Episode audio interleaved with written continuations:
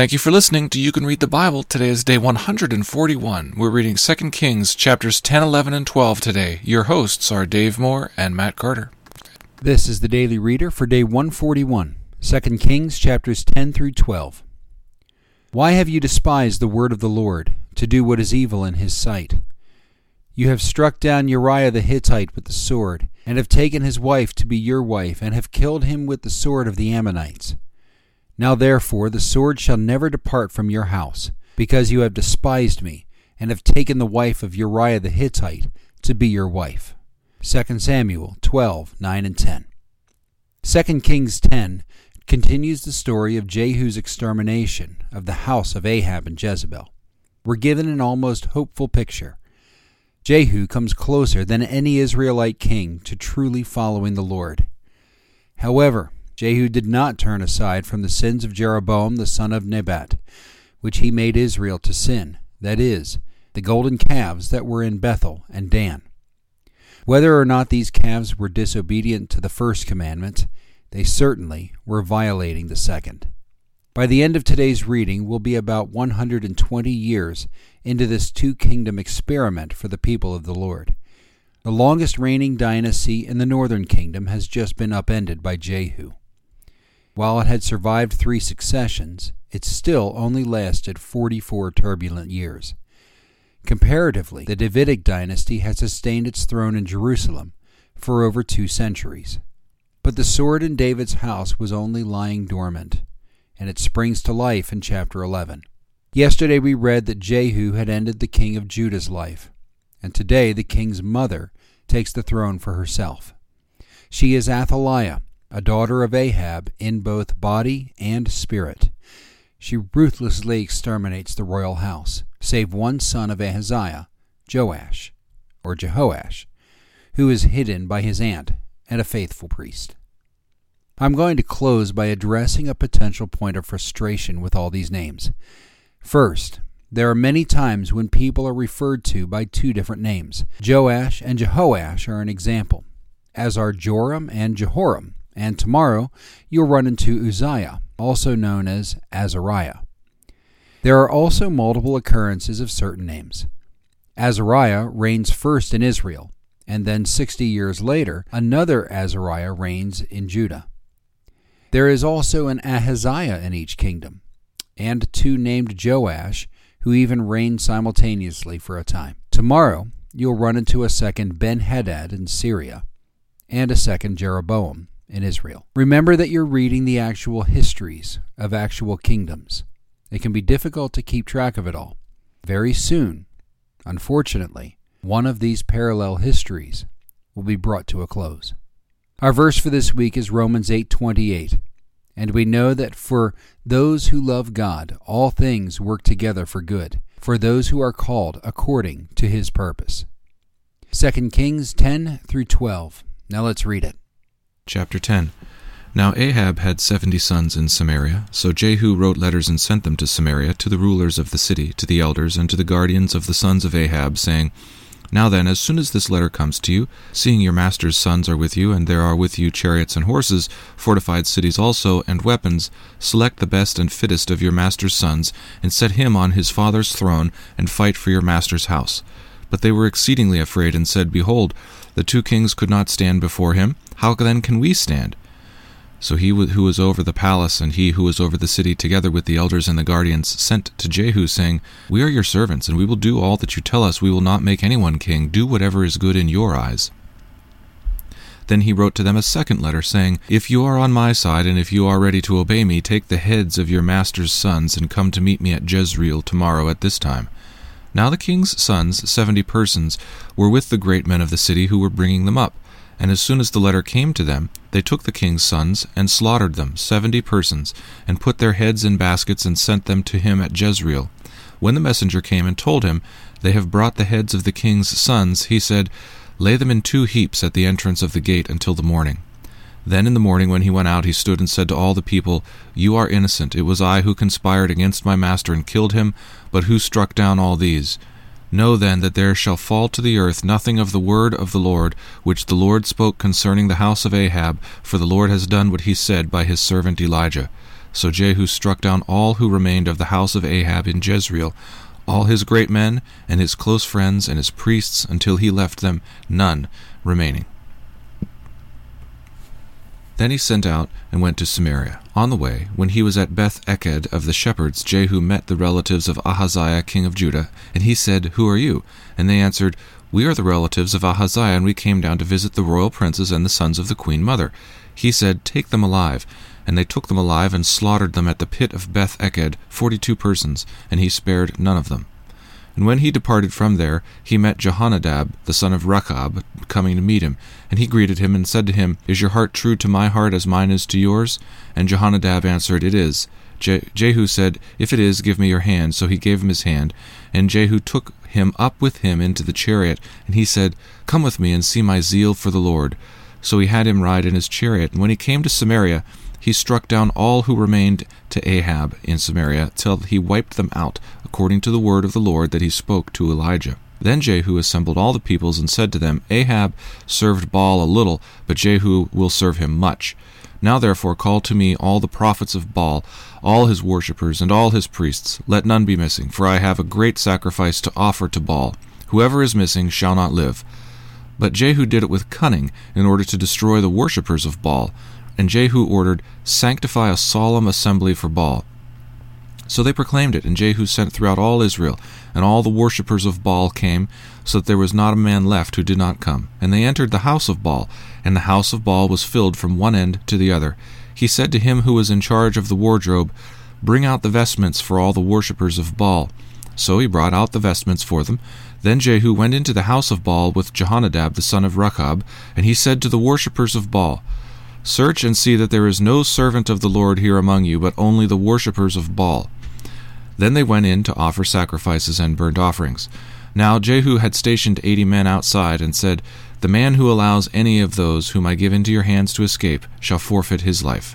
So as soon as he had made an end of the offering and the burnt offering, Jehu said to the guard and to the officers, Go in and strike them down, let not a man escape.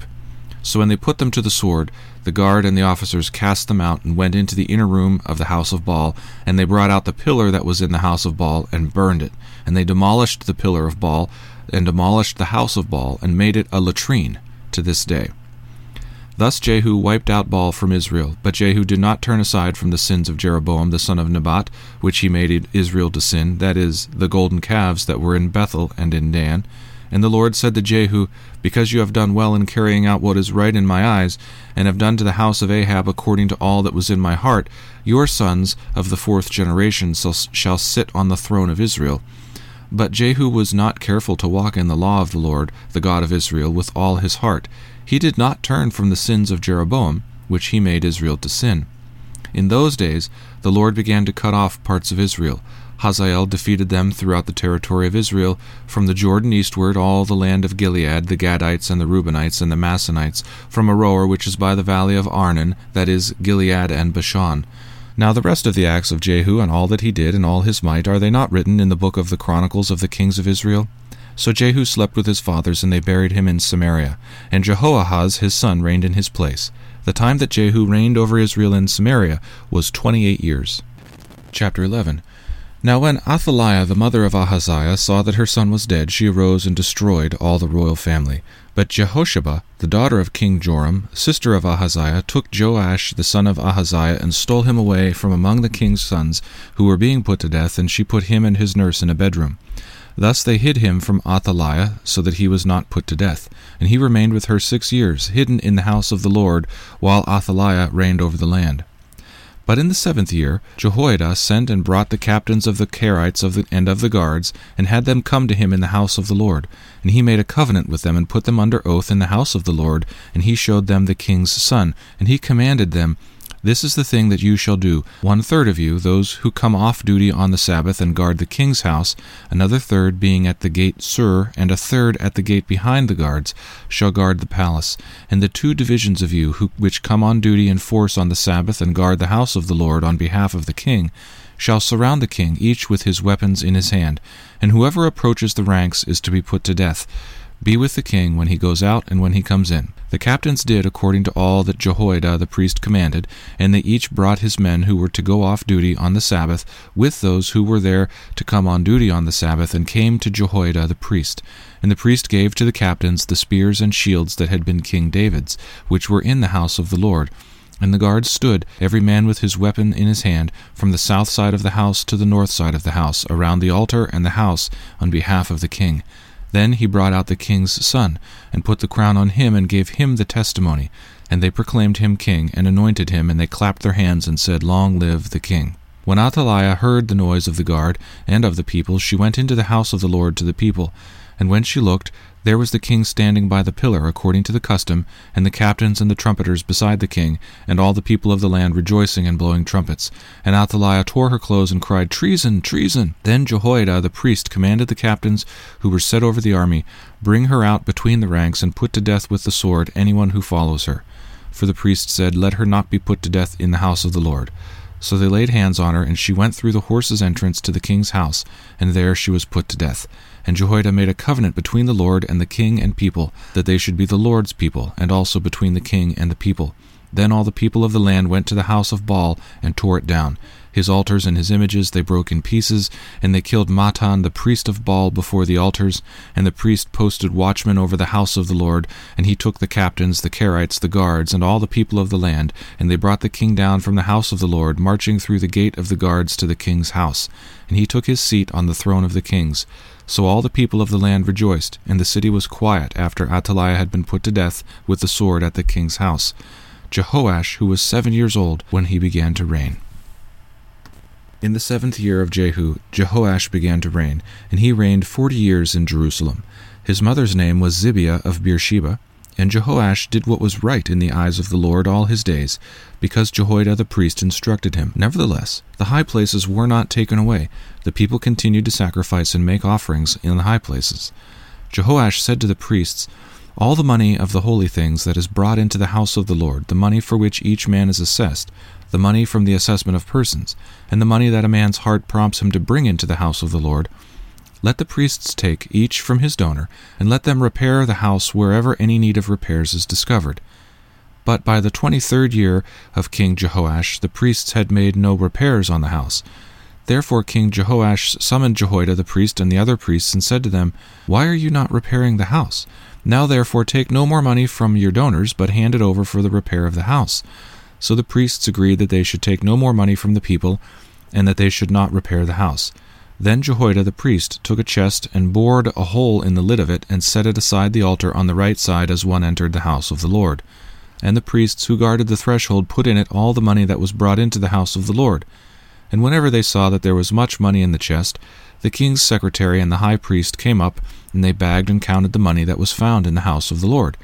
Then they would give the money that was weighed out into the hands of the workmen who had oversight of the house of the Lord, and they paid it out to the carpenters and the builders who worked on the house of the Lord, and to the masons and to the stone cutters, as well as to buy timber and quarried stone for making repairs on the house of the Lord, and for any outlay for the repairs of the house. There were not made for the house of the Lord basins of silver, snuffers, bowls, trumpets, or any vessels of gold or of silver from the money that was brought into the house of the Lord, for that was given to the workmen who were, who were repairing the house of the Lord with it. And they did not ask an accounting from the men into whose hand they delivered the money to pay out to the workmen, for they dealt honestly. The money from the guilt offerings and the money from the sin offerings was not brought into the house of the Lord, it belonged to the priests. At that time, Hazael, king of Syria, went up and fought against Gath and took it.